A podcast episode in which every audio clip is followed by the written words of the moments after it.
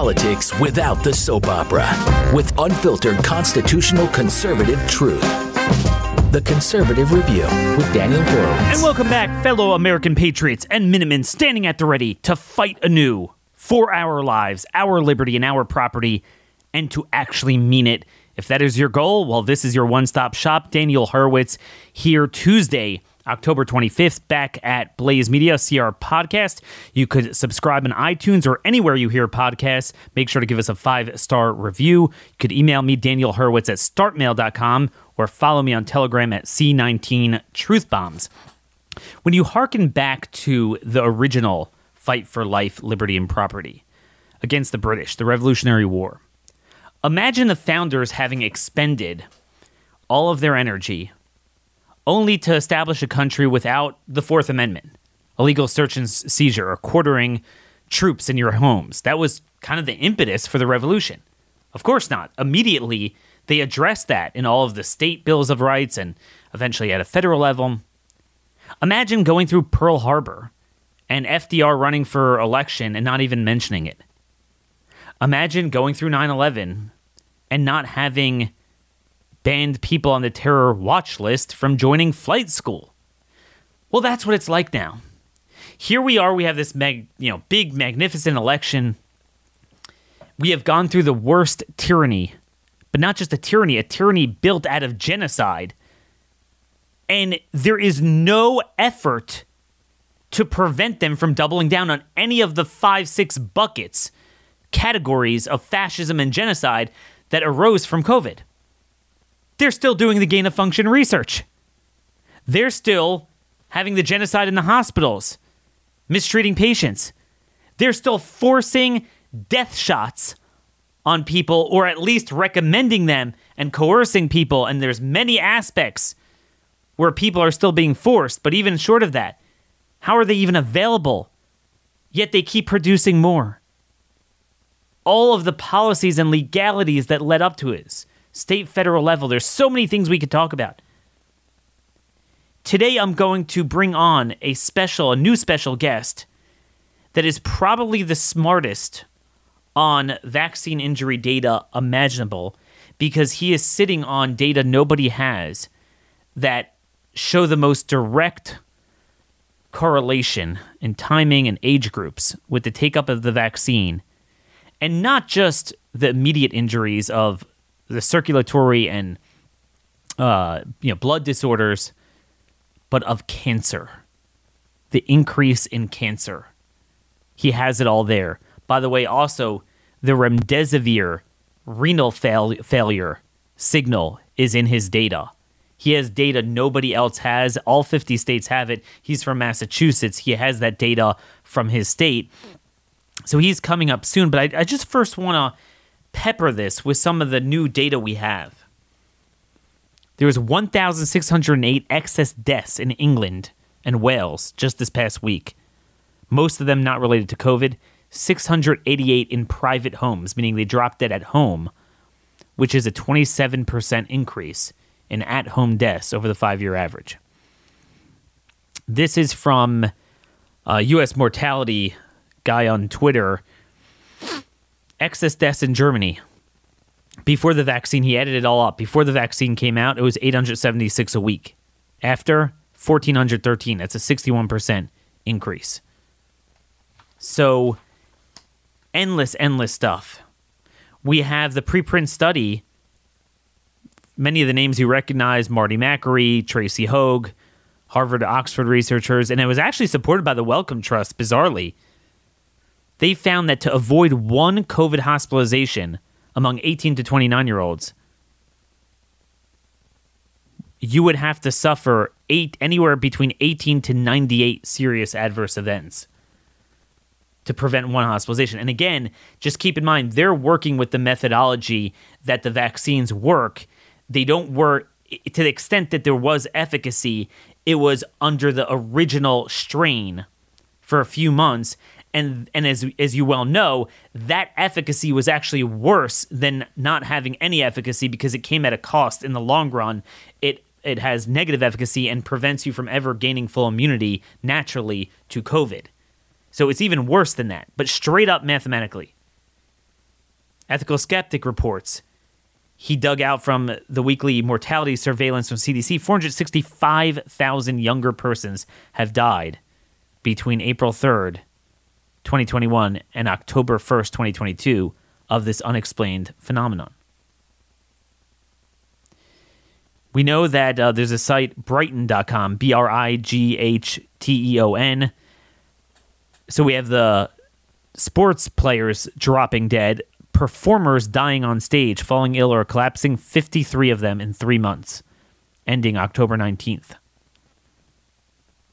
We have data straight from CDC's vSafe, right? This was their surveillance where they asked people to report back their symptoms, 10.2 million applied. Igor Chudov has a good piece on that. 3.3% of women vaxxed with Pfizer had miscarriages compared to 4.7% with Moderna. That's a 42% increase with M- Moderna. The reason why that's important is because that shows dose dependence. Now you might ask, well, wait a minute, the numbers in general seem pretty low, right? It seems like you know not above the baseline rate in general. Um, the reason for that is that many women most of the women in their sample were past 20 weeks of gestation. And the slide does not provide the number of women who were vaccinated under 20 weeks gestation. So, um, a number of studies have shown that if the baby's already formed, it's not so much a problem. Now, you do have a problem with the babies then dying; they have heart ailments. But in terms of the of the miscarriages, it's mainly if they got it before 20 weeks. Um, but nonetheless, even after 20 weeks, you do see that signal. That's an important signal. Why is Moderna that much more? It can't be due to chance. That's clearly because of its dose dependency. Again, I don't know the background rate of miscarriages beyond 20 weeks. Um, but but that's important there. Also, the rate of miscarriages drops dramatically after six weeks of gestation. They also use all pregnant women as the denominator but one third of the women are missing. So there's a bunch of data reasons why the raw numbers are lower. But again, that's a huge important signal that the greater dose of Moderna, right? We know that because of its, you know, four times or three times the dose of Pfizer, we know it causes more heart ailments. So it wouldn't be surprising that it causes more, um, more uh, reproductive issues as well. And we can go on and on and on. All these surveys we have that show 8 to 12% had a clinical level injury. I mean, we're talking about 8 to 12%, you know, chest pains, heart arrhythmia. And, and this is of a denominator of 5.5 billion people in the world. You know, 224 million in America got at least two shots. I think like 260 million or so got at least uh, one shot. So that's continuing. Then you have the gain of function. Continuing. Continuing. Um, U.S. government lab in Bethesda, Maryland.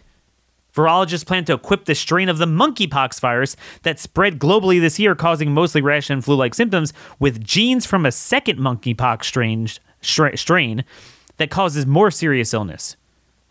Then they'll see whether any of the changes make the virus more lethal to mice. They're openly doing this. We have the Boston University research on increasing the lethality of coronavirus strains, and this a monkeypox, which by the way tells me that monkeypox was dropped on purpose, but they're upset that it didn't cause the damage they hoped. So now they're going back to the drawing board. This is not funny. And by the way, speaking of gain of function, do you know that Darrell Nelson Kotton, K O T T O N, he is one of the authors on that preprint about Boston Lab doing that gain of function? Well, Camille Nelson Kotton is one of the members of ACIP, the advisory committee to CDC, who voted to place the childhood vax the on you know, the the COVID shots on childhood vax schedule. So she's his wife. No conflict of interest there. So they are literally creating viruses to sick on us so they could create other deadly vaccines to sick on us. There's nothing more important than that, yet nobody is promising anything, state, federal level, banning gain of function research categorically with criminal penalties for those caught defying it, banning vaccines that don't meet certain thresholds. Certainly, certainly protecting all human rights and anti discrimination laws and all this. There's even the emergency powers. Republicans aren't planning to deal with that. So, no aspect of this are they really redressing as they continue to go on. And all they want to do is talk about the economy when the economy was a result of them buying into COVID fascism and the next big thing, Ukraine, which 80% of Republicans bought into. And speaking of which, the economy ain't getting better, which is why I recommend you guys join our sponsor, Birch Gold. The Nasdaq is down a third. The S&P and Dow are down a quarter this year. Put your money in the long run in something that actually will amount to something. Historically, gold has held up in times like this. Text Daniel to 989898 and Birch Gold will send you a free info kit on protecting your savings with gold in a tax sheltered account. What this means is when you do your taxes every year, you want to siphon off another 6000 for you and your wife a piece or so, whatever the limit is at, is at a little bit more than that, um, to put in your IRA or or your 401k for that matter. Don't put it into BlackRock and Vanguard. Put it into something of value gold. Um, there's a lot of different companies out there, but Birch has been around for a while. They have a A plus rating from the Better Business Bureau, countless five star ratings, and thousands of satisfied customers. So check them out now by texting Daniel to 989898 and secure your money with gold. So one more thing just before we bring on our guest. Just one more one more point here. So we have the gain of fun- function that needs to be dealt with.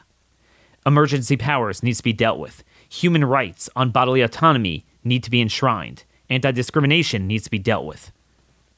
The vaccines need to be dealt with, both on the approval, recommendation, and certainly mandate side. And we need an audit of the scope of the injury. People need to be compensated. This needs to be shut down for the future. Immunity needs to be terminated.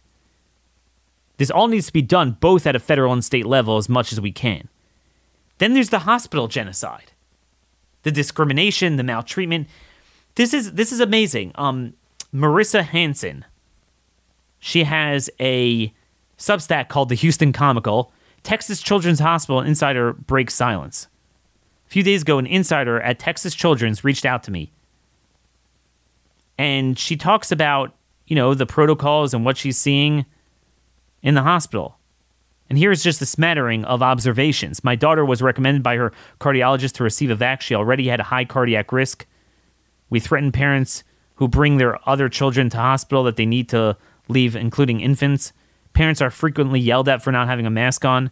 Parents are confined to their room and not allowed to leave until a COVID test comes back negative on a child with an arm fracture. the test could take up to 24 hours. We push vax on every child entering the hospital despite having zero risk. We delay surgeries on patients without test results back. Staff are not allowed to have community food, which we and my direct manager ignore patients that are allegedly COVID positive. It's not just the mandatory vax, it's the entire policy structure in the hospital that is being pushed. We have created political organizations that provide medical services as opposed to hospitals. In 2012, I thought Texas Children's was perfect. My kids got two open heart surgeries there. And the point is, all these governors are putting out these weak statements, yet don't force the vax on children as a precondition to going to school. So we have a hemlock that not only should nobody be getting, but it should be shut down, thrown in the ocean, and every person behind it needs to be trialsandexecution.com. You can purchase, pre order Steve Deason, my book there. But even on the mandate side, it is still being mandated or really coerced to get, you know, treatment in hospitals, get kidney transplants, and if not coerced, they make them take meaningless tests meaning the anti science genocidal agenda is still driving it. They'll just take the most extreme thing kids are shut out from school for not getting the poison. We're not going to do that here. But everything else they are doing, including in the state of Texas. We have a lot of work to be done 10, 15 pieces of legislation that need to be passed in states like Texas and all around the country. And at a federal level, why are Republicans not even campaigning on this? But nothing really comes close to the magnitude of genocide that I think none of us are prepared to face that our next guest is going to present for us today. Now, I do need to shame myself a little bit today. I don't know why I haven't had this guest on, and it's a real shame I haven't because this is a very special treat. Everyone's asking, Daniel, I need the smoking gun. I need the smoking gun. Where where could I prove that these shots are causing so much systemic damage, heart ailments, and even cancers. Where are we seeing that? Where's the data? Well, there's two ways of really getting that data. You could see it with living people, the Medicare billing, the insurance billing, but we're not privy to that. Or you could have the death certificates. You could track ICD codes um, you know, you start seeing a bunch of cancers, a bunch of pulmonary emboli, a bunch of renal failures. Well, there's got to be a signal there, and then especially if you could divide it up by age. There is a man named John Beaudoin Sr. He's going to be with us today, computer systems engineer in Massachusetts. Um, he worked more than 30 years in the semiconductor research and development industry, so he's a very smart data analyst, but he's not a doctor. And he now basically became a COVID dataset forensic analyst on government abuse and corruption. And he's using it to put out information to the public and also to help with and lodge his own anti fraud lawsuits against his governor, Charlie Baker, and others for lying and building policies based on fraudulent data. Like he was able to catch them wrongly labeling children as having died from COVID. Remember all that panic and you know policies arose like shutting down schools and masking children based on that even though masks don't work. And it turns out often not only didn't they die of of COVID, they died of the shot. It's you know like like Elijah said to Ahab, "Have you killed and have you inherited?" They have it both ways. It's unbelievable. And he is sitting on data, death certificate data, not just the certificate, but the state recorded records, which are even more robust than death certificates. And he's the only one I know who has this. And if what he has is true for one state, it's likely true for other states. We need this in all the other states. But the data is ironclad. Now, right now, I want you guys to go to his Substack, Coquin de Chien Substack. Okay, I'm not even going to attempt to pronounce that. It is C O Q U I N D E C H I E N. Um, that is his Substack and you will just scroll down the last five to 10 posts. And a lot of what we're going to be talking about is written there, but he's going to make it easier for you guys to understand today. And uh, he is with us to go through this as much of it as we can. John, thanks so much for what you do, and thanks so much for joining us for the first time at Blaze Media. Thank you for having me, Daniel. All righty. So now it's your turn. Um, let's start with why the before we get into what the data says and the signals that you're uh, gleaning from it what is so important about the data you have that nobody else has? And where in the world did you get a hold of it? Okay so going um, i've been doing this for a couple of years but it really started around january of this year 2022 I noticed in the news, the news said a seven year old girl had died in Massachusetts from COVID. And I thought, uh, no, it, it, that did not happen. there's, there's just no way from all my all my data research, uh, there's no way a healthy seven year old girl is going to die from COVID. So uh, we have a group called Team Reality in Massachusetts. A lot of great people. Um, it's a uh, it's a group in social media, private group, and I, I didn't I do too much so that if my name was out there on every single one, I figured they'd flag them and deny it. So we got the group together, and uh, I, I wrote some um, public records requests. It's a state version of a FOIA, and spread them around. And one of them hit. We got the um, the death certificate database from Massachusetts, from the public uh, Department of Public Health, and we got everything. Uh, I said redact what you need to. They didn't redact anything. I have every cause of death, every uh, for every person who's died in the last seven years, over 420,000 records. Um, the difference between this and what the CDC offers is, is not just that the names are redacted, but the CDC will say, here are the deaths in renal failure. And people uh, around the world will do analysis on the CDC data that is bundled by the CDC.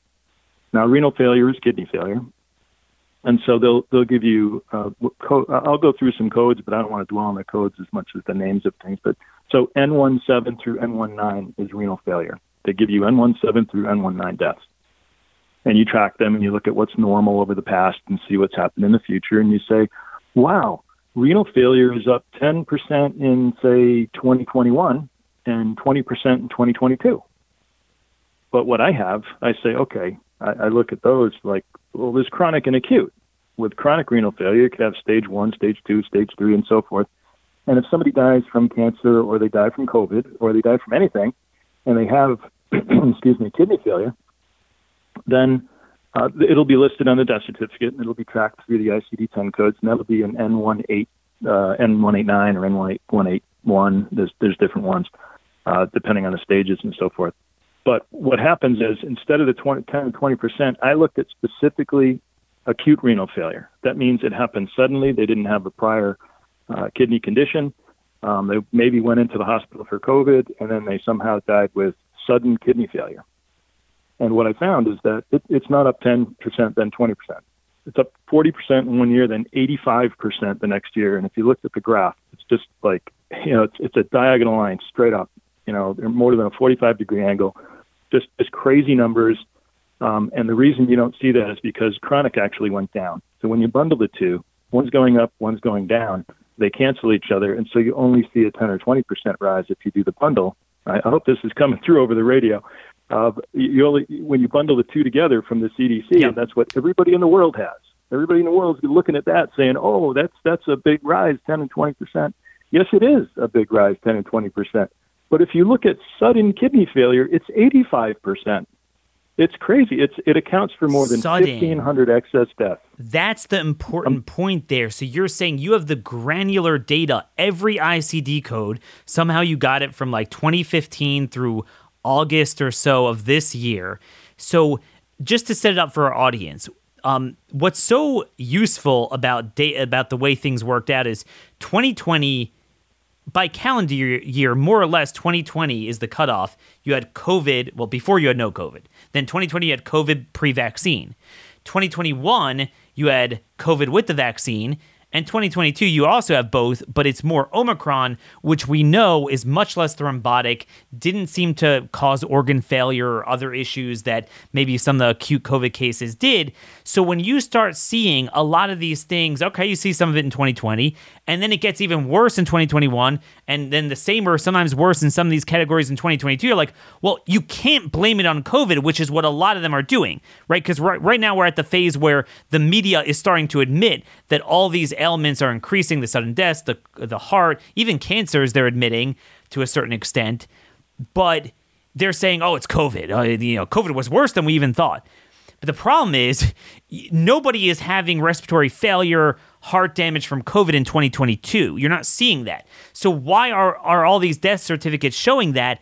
And that's what you're more or less is that is that what you're seeing that it's getting worse at a time where you wouldn't expect it if COVID were the culprit.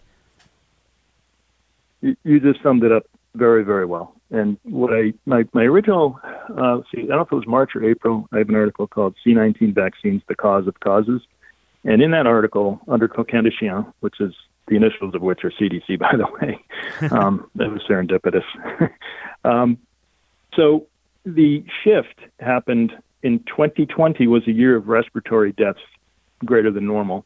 Not and circulatory were, were they were up. They were up too. Um, they came along with this sharp rise in all cause deaths and COVID deaths and pneumonia. But in 2021, all cause deaths went down from 2020. COVID deaths went down from 2020. Pneumonia and other respiratory went down from 2020, and all the circulatory categories went up that is an inverse relationship, not associated with COVID. It's associated with something else that happened, maybe to somebody's arm, you know, an injection in an arm. Uh, but that happened in 2021 and continued in 2022 with, with very, very high circulatory system related deaths. Now, not just the circulatory system, which I consider, I call it blood transport because I want people to understand this all has to do with the blood. but the blood itself, with uh, thrombocytopenia, acute hemorrhagic anemia, and, and other blood-associated ICD-10 codes were just through the roof. Also, with regard to the cancers, it, it takes a lot longer with cancers, so you wouldn't see things right away in yep. 2021. You, you have to put many months delay. But the ones that did go up the most were were marrow, bone, bone and bone marrow, mostly you know the marrow, which creates um, you know platelets, uh, red and white cells, and so forth. So it's very much associated with the blood, and lymph nodes, which again makes white cells and is very much associated with the blood. So the cancers that went through the roof are also blood related. So you get the blood transport, blood and blood forming organs, and blood related cancers all went up astronomically year over year from 2020 to 2021, while at the same time COVID went down. So that's that that was the indication where we have a year of respiratory and then you have a year of circulatory system, and it's not right. There's something really wrong going on here. Viruses don't change their their uh, symptom spectrum profile on a year boundary, and uh, the age spectrum profile changed as well. The people who are dying are much younger now, so they're younger, and it's from circulatory, and COVID was the year of COVID, I'll say, um, or respiratory deaths in 2020 was older and respiratory. Was older and respiratory. So you literally see it there. And again, we all agree that COVID itself had a degree of circulatory and heart. The spike protein is a spike protein. But the point is, and, and, and it's a very good state to have gotten the data from because Massachusetts is a northeastern state. And the Northeast, more than other parts of the country, the, the pie graph of deaths from COVID were more weighted towards 2020. They got hit, you know, other parts of the country didn't, didn't come till later. 2020 is where Massachusetts got hit the hardest. So when you start having worse circulatory death codes, you know, and, numbers go up in 2021, even 2022, in a state like Massachusetts, like you cannot tell me that's COVID. And then the beauty is you're telling me you have it all age stratified. You have you have different age groups. I've seen your charts, and again, you guys could find it on his Substack. Um, you have a PowerPoint that you've presented in, in some court cases, but it, it demonstrates, it coincides with the age and timing of the shots, not the age, timing, pathophysiology, epidemiology of the progression of the virus. So um, I wanna I wanna go to the cancers. So you're talking about lymphoma, bone marrow. Not coincidentally, those are two things that very much affect the blood. It's this is all you know the the gain of function aspect of coronavirus here was designed to be a hematological disorder and screw up your blood. We all know that. Um, and you know th- this this shot has you produce an uncontrolled spike, um, many spikes, potentially millions of spikes everywhere in your body. So describe how you could prove once and for all there is a massive cancer signal. This is the big one from the shots, and it cannot be explained due to COVID. Wow. Um, so the, the same thing. You have uh, COVID going down. You have um, all cause going down, but you have these specific cancers going up. So you know you could bring in experts, and this is what this is the issue with the courts is that each side gets to, to speak. That's a good thing. It's an adversarial system, but they both bring in experts, and the experts cancel each other.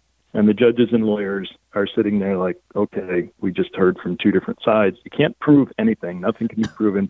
But the evidence is so strong that I believe it, it meets all the all the uh, standards of evidence, if you want to say uh, preponderance in a civil case or clear and convincing, um, you could even, if we go criminal, uh, you know, beyond a reasonable doubt.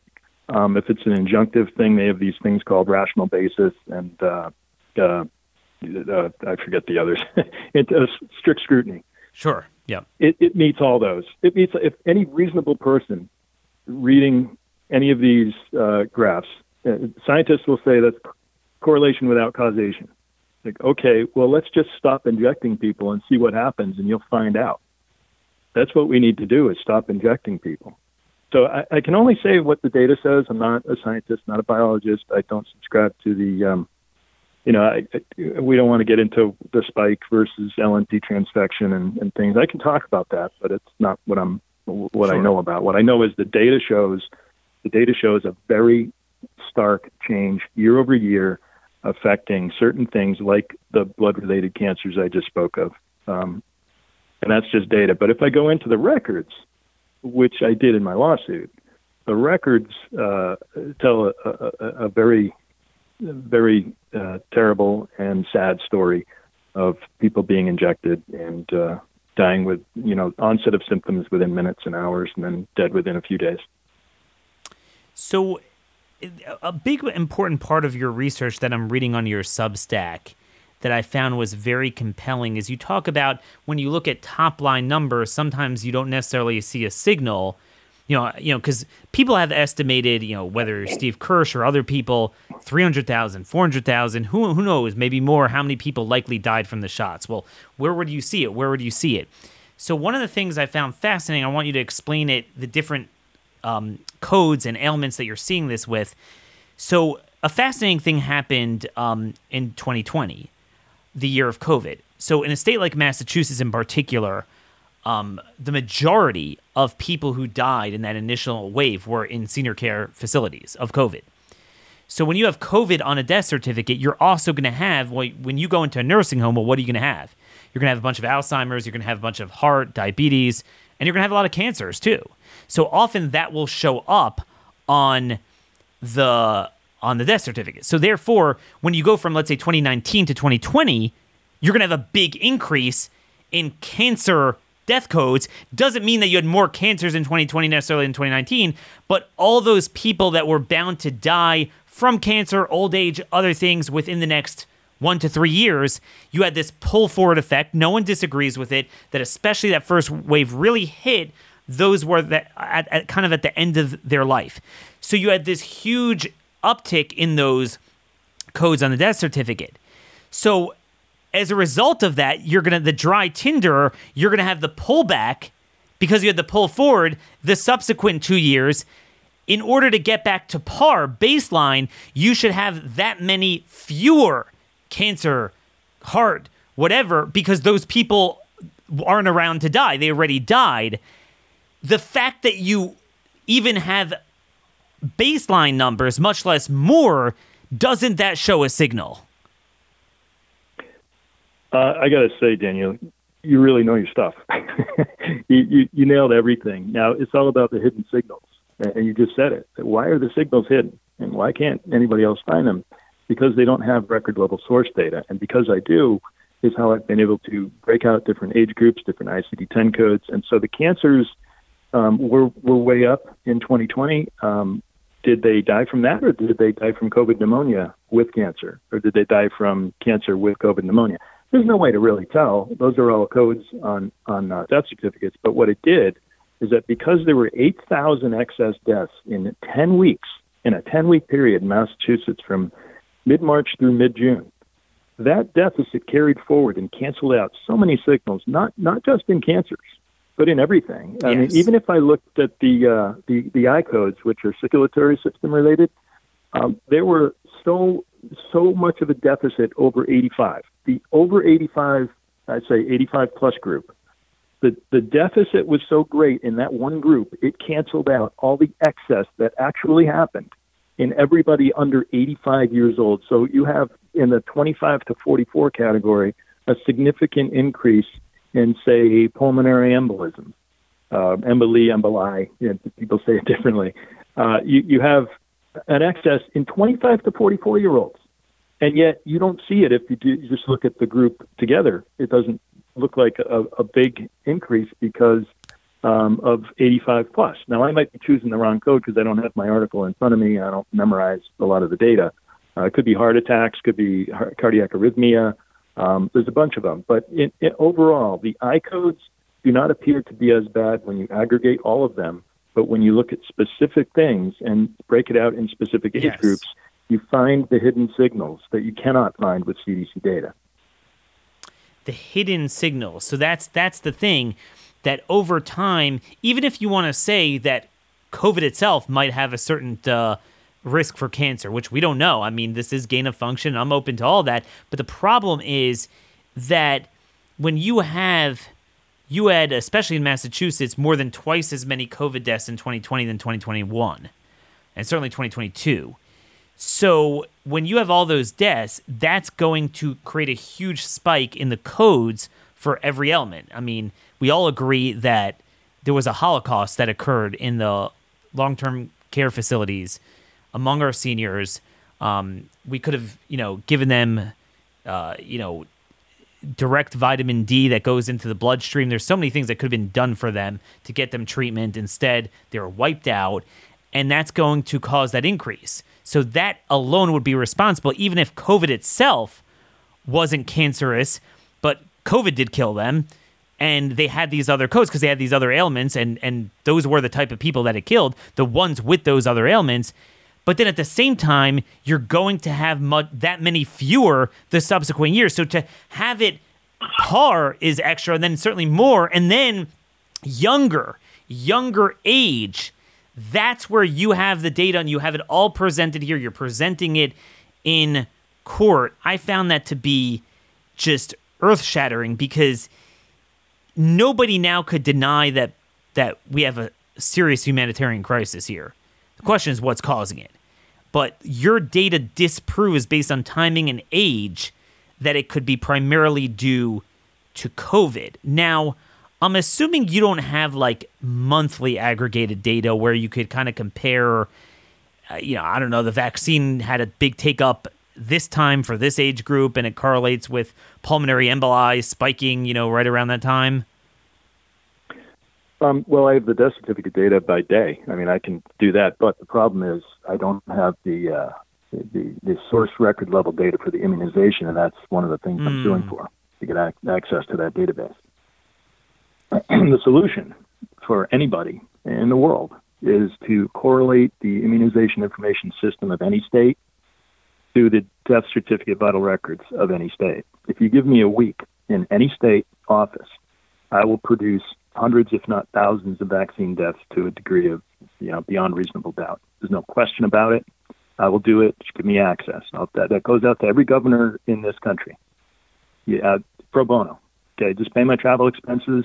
I'll go sit in your office under NDA, and and I will do this, and you will know. And the and the vaccine, if they don't want vaccine hesitancy, we'll find out one way or the other. Yes. You know, I'll either prove that there's no correlation or that there's a strong correlation, and uh, that that'll be the end of the discussion. That'll be at the end of the argument because that's all it takes.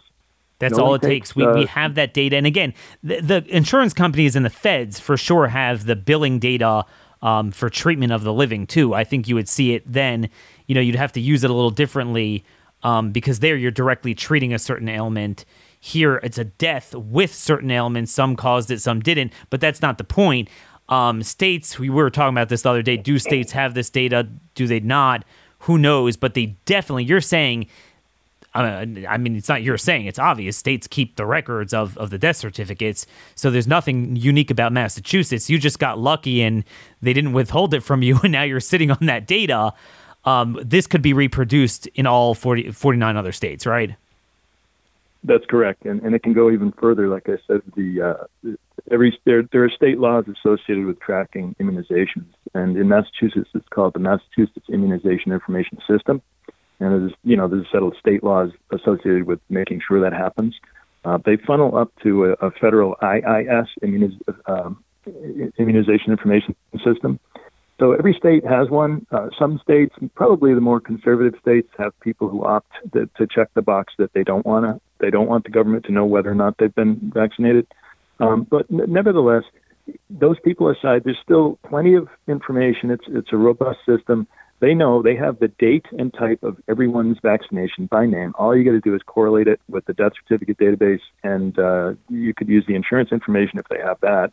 But you only need the uh, the vital records and the IIS of any state, and you'll find these, and that's it. And so, you know, my lawsuit, Exhibit F, is probably the uh, greatest compilation of evidence against this vaccine anywhere in the world. If anybody reads Exhibit F, they'll know what I'm talking about. And, and, and which piece could they find that in? Uh, if you go to my website, um, it's uh, you have to use the S, otherwise it'll say it's not secure. Even though it's a secure site, but https colon slash slash and then via vera vita, the way the truth and the life. Uh, so V I A V E R A V I T A dot com. So https colon slash slash via vera vita dot com. And the first tab has the lawsuit and it has Exhibit F. You can read the lawsuit, and when it calls out Exhibit F, you, they're, they're side by side. Um, you can look, well, it depends on your browser, uh, but you can read both of them. But Exhibit F is, is the greatest compilation of evidence. And, and I think also it's important to remember that this is not like voodoo. Like, man, why would it cause that? All the signals that you're picking up on the examination of the death data by year and the ICD codes, there's all of those ailments. We have reams of peer reviewed papers, VSafe, VAERS, German insurance data. I mean, Israeli Health Ministry survey, Saudi survey we have now. We have all over. I'm, I'm doing an article compiling a lot of these recent surveys published in the literature um, and and then Pfizer's own court release document on the roughly I forget the exact number, like 1,300 categories of ailments that they identified as of uh, late February 2021. It's all in there. So and the mechanism of action again, you know. I, I, you know a lot actually, but yeah, you're not a doctor, but we have plenty of doctors, um, like Dr. Ryan Cole, that could go on forever and have on this show, explaining exactly how it it's both cancer causing and also indirectly um, uh, deletes your uh, anti-cancer surveillance and the p53 gene, and that is what causes this explosion of the sudden metastatic, uncontrolled cancers. I mean, it's all there. It all jives. Um, and what is bizarre from a policy level is that if it's not the vaccine, well, it's some mystery thing that's a humanitarian crisis. You would think it would be the number one state emergency. But like you said, you could you could look into this, and no one wants to. See, this is the key.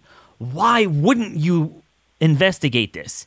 And I think we had this from the Scottish um, media from Public Health Scotland. They're like, yeah, you know, uh, you know, we're having you know more uh, infant mortality than any time since the 1980s, and uh, it's not COVID, but we don't think it's the shots either. Well, okay, how do you know? Did you uh, check the vaccination status and compare? No, we didn't. We don't want to look into it. Well, why not? Well, because uh, we don't want to deplete confidence in the vaccine. What? What? What did you just say? I mean, to me, it's almost. See, if they actually looked into it and threw up some smoke and mirror, maybe I'd believe it. But the fact that they refuse to look at it is, you know, makes them look culpable. So I want to get into where you're headed with that on the lawsuit side. Um, but first, just a couple of questions on the particular things you're seeing. So a lot of surveys are showing that somewhere between 7 to 12% of people got chest pain, irregular heartbeat, um, you know, some sort of arrhythmia or shortness of breath. What are you seeing in terms of arrhythmias, in terms of the timing and the age groups? Um, deaths from arrhythmias are up in almost all age groups except for maybe 85 because of that deficit. Mm. Um, now, cardi- cardiac arrhythmias, I believe I49.9. But tachycardia, which is a fast heartbeat, which is R00.0, uh, a lot of people don't like R codes.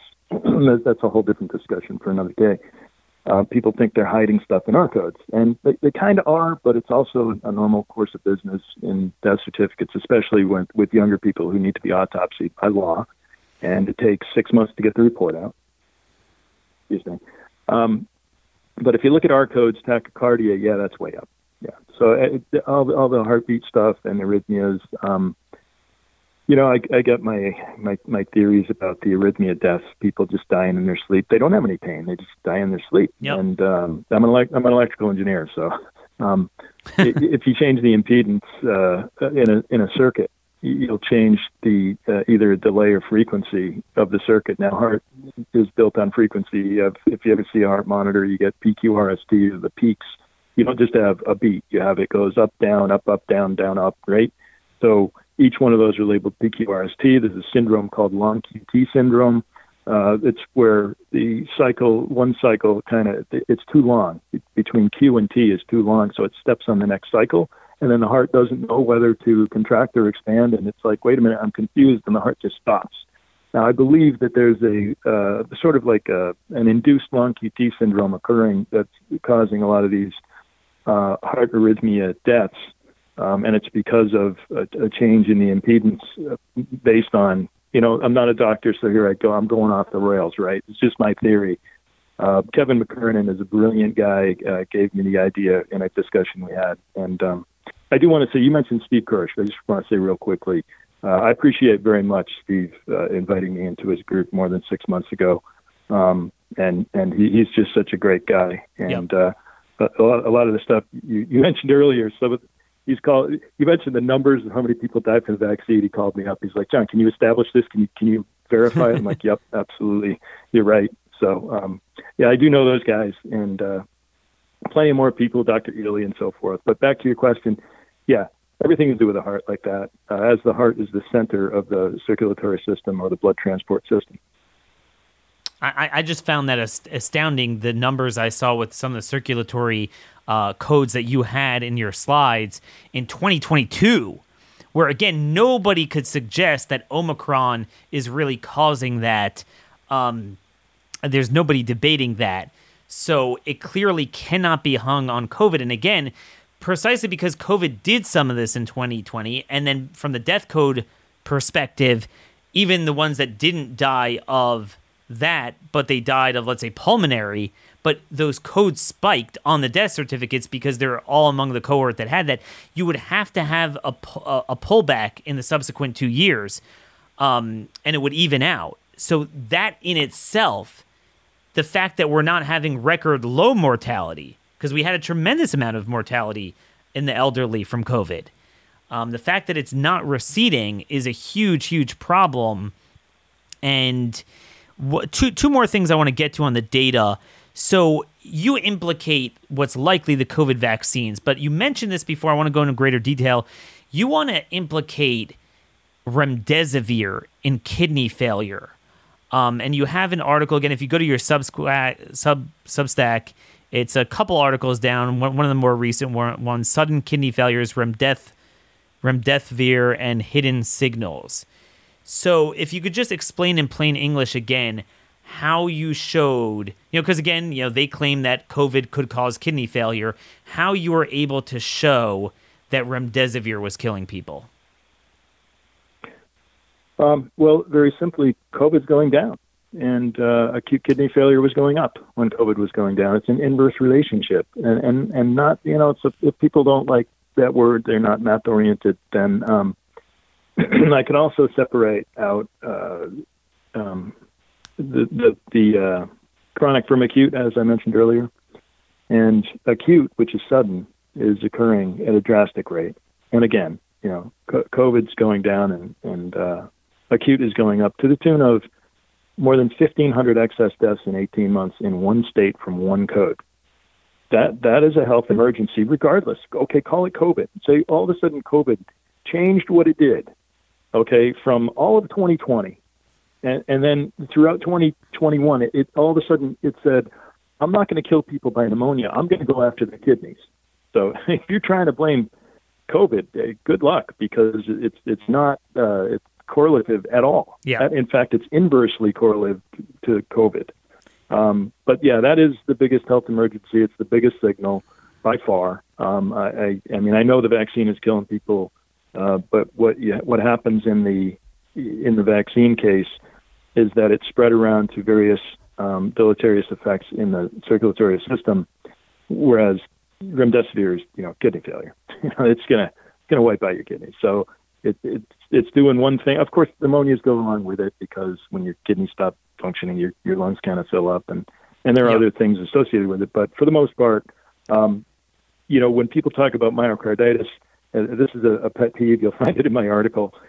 People talk about how bad myocarditis is, and yes, it's bad. Yes, I understand it's bad, um, but that's one percent of the deaths from the circulatory system being affected by the vaccine. Uh, you, mm. You're you're, you're fragmenting as an offensive strategy as as a an opponent. I would use a fragment strategy and pick off pieces such that each one is diminished That's the one thing that they'll um, agree to that that was allowed to get out. Yeah, it causes some myocarditis, but that's really the tip of the iceberg. Exactly. That's only now multiply that by 100, two orders of magnitude, and you'll see death from uh, you know pulmonary emboli and uh, I, I know. I, I see And, all these um, comparisons. Like, okay, well, COVID, you know, the shots will help, you know, prevent hospitalization to this level, and that's made up. But let's just get, take it as a given. And they compare it against the risk of myocarditis. I'm like, okay, well, that's one ailment. what about all the other ones, and then the neurological, and who knows what else? Um, but if I got your remdesivir thing correctly, so you're saying that again, just like with cancer and heart, you see a bunch of chronic, chronic kidney failure in 2020 because, again, a lot of the nursing home individuals that got killed from COVID, they had chronic, you know, disease, chronic kidney disease. Okay, so that's going to spike. But then you saw, you know, later on, it was more towards the acute kidney failure. So that's kind of on the spot, the remdesivir killing you. And it's also, I would just add for our audience, Massachusetts very much had a strong first wave. Remdesivir was not used yet in that first spring wave, and it kind of was gradually introduced. Really, like maybe the end of the year, it became full standard of care. So then, aggressively, 2021, and even now, where people largely aren't getting crushed by COVID, but there are people in the hospitals, some some of them incidentally, some of them um, I would argue because they got four, five, six shots. So they might not have a huge cytokine storm, but they are pretty messed up from COVID. So they're handing out remdesivir like candy. Even I mean, even if it's not acute COVID, they, they that's automatic in the ER. Um, Paxlovid as well in some situations. So that's still going on, and you're saying that's reflected in the 2022 acute renal um, ICD death codes. Right, right. And um, going to something you said earlier, if you give me 30 seconds, I just want to tell your audience uh, a lot of people have questions, or the people you speak to, like family members who don't believe it, may have questions. They say, "Well, I can't believe all these doctors, and I can't believe all these people who would who would go along with this or not see this. How can it be possible?" It, it's it's really nefarious, and it's pretty simple. You could go to uh, the American Board of Internal Medicine and look up a letter that the CEOs of the American Board of Internal Medicine, American Board of Family Medicine, American Board of Pediatrics sent to every doctor in this country. And they threatened and coerced them that they were going to lose their board certification if they ever spread vaccine misinformation, which is left open. And the doctors that I talked to, one of whom uh, left Massachusetts, brought his, took his family out of here because he could not practice here and do what they were telling him to do and kill people. Um, they they are they know, and if you read my lawsuit, you read Exhibit F. They they know that the vaccine is killing people. I have a six-page internal report on a 30-year-old who died uh, from the vaccine, who responded to the vaccine almost immediately with a severe headache, um, and she degraded over the next few days and died uh, eventually from a massive stroke at 30 years old immediately after the vaccine, right? So we know it's the vaccine. The doctors knew it was the vaccine. From the first paragraph of that report to the last paragraph of that report, they are talking about the vaccine having caused it. Six doctors on that report. Now, I can't give it to you. I'm not supposed to have it. Um, I got it internally somehow. But um, the, the point is, you know what's on her death certificate besides the stroke? COVID. Oh boy, They said COVID killed. And they did that in the Yep. clinical trials too. We now know from people we had one on the show. They literally again have you killed and have you inherited. So they took vaccine deaths, sometimes remdesivir deaths, maltreatment for sure, and then they blamed it on COVID. So it's a two for one. So therefore, you need to get the vaccine even more because COVID's going to kill you. I mean, so that is the basis of your lawsuit that you're not just using this data to put out good information to the public, which is certainly very useful. You're using it in court cases. So could you describe a little bit your case of Beaudoin v. Baker? You're suing the Republican governor. What I mean, we all want to sue everyone and have a trial and like you lie to us, but what exactly is the statute, the cause of action? It's a federal lawsuit, right? Um, what Yes, exactly are you yes. using? Okay, so uh, try to wrap this up in a few minutes. Um, standing. Everybody gets dismissed on standing. It's a terrible doctrine that we have in the United States. Not in the Constitution. Um, it, it's been made up over over uh, a century or more.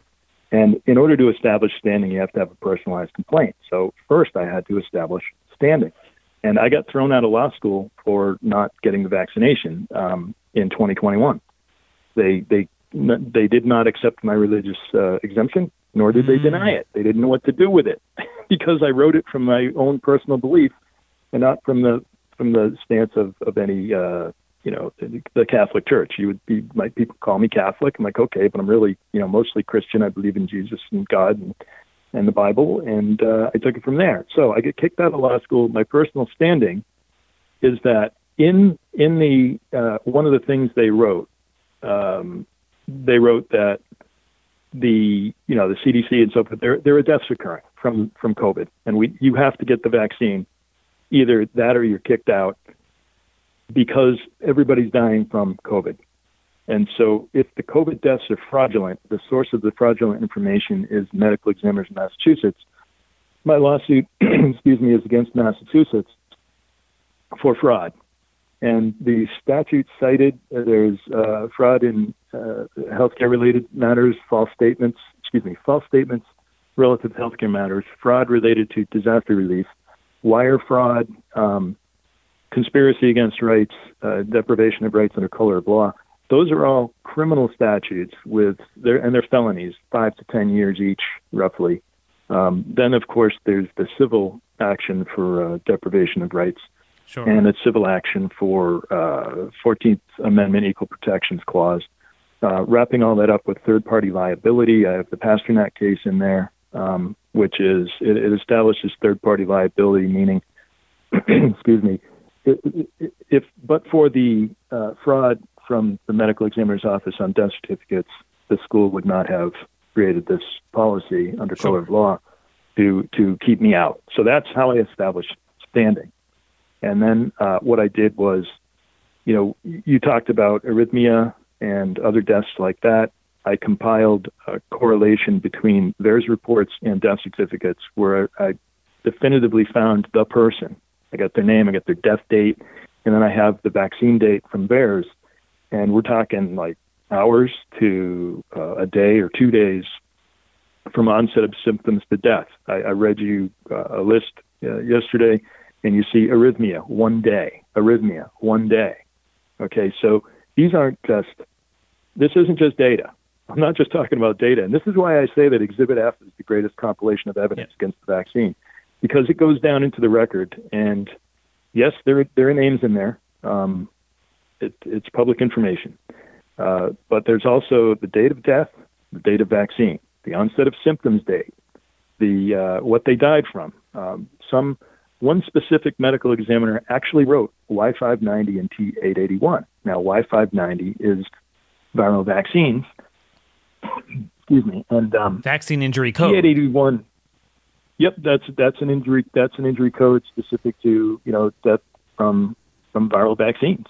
Uh, nobody seems to know about it. If you ask a doctor, they don't know about it. Um, medical examiners, a lot of them don't know about it. Some medical coder, I got lucky, right? I because I did word searches for 420,000 records using a string search, and I found where it said uh, VACCIN, and on one of them it had this code, and that's how I found out about it. But the other the other one um, is T881, and that's other complications following immunization not elsewhere classified. So that's another immunization one.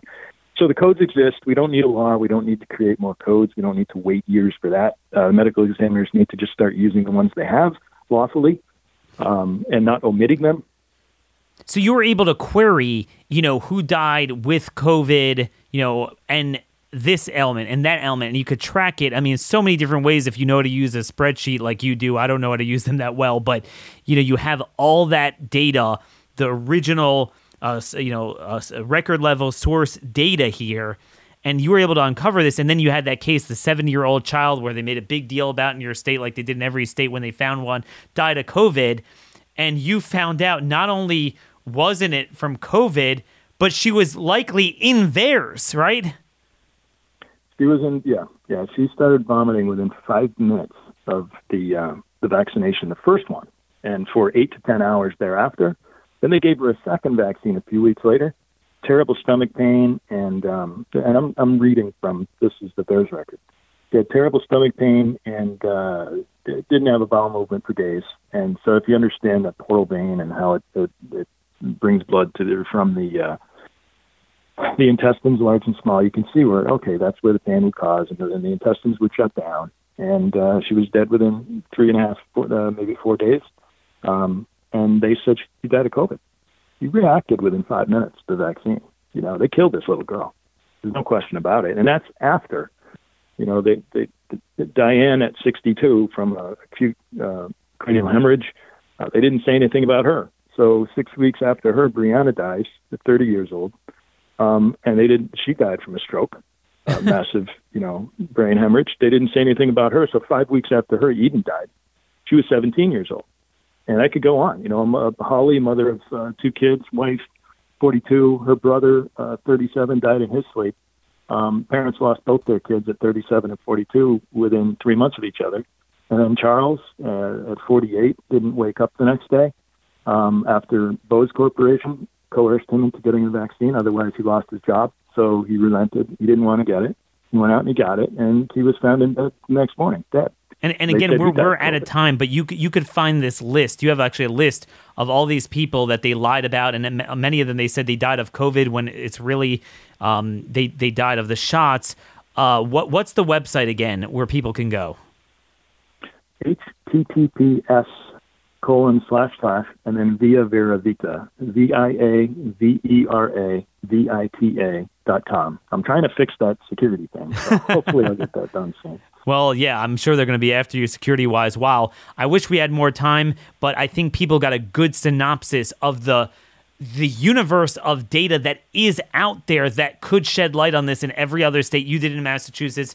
You have some pending lawsuits. We wish you luck on that. We're definitely going to have you back again, and we're going to have to farm you out to all these state legislatures to really, um, you know, make sure these legislatures force the hand of the governors and the health departments to release this data and blow this wide open so this never happens again. God bless you for all your work and everything you've done, the time you've put into this. Really, all you know, without any money, you're just trying to, you know, raise awareness to I don't know what other u- word to use other than genocide.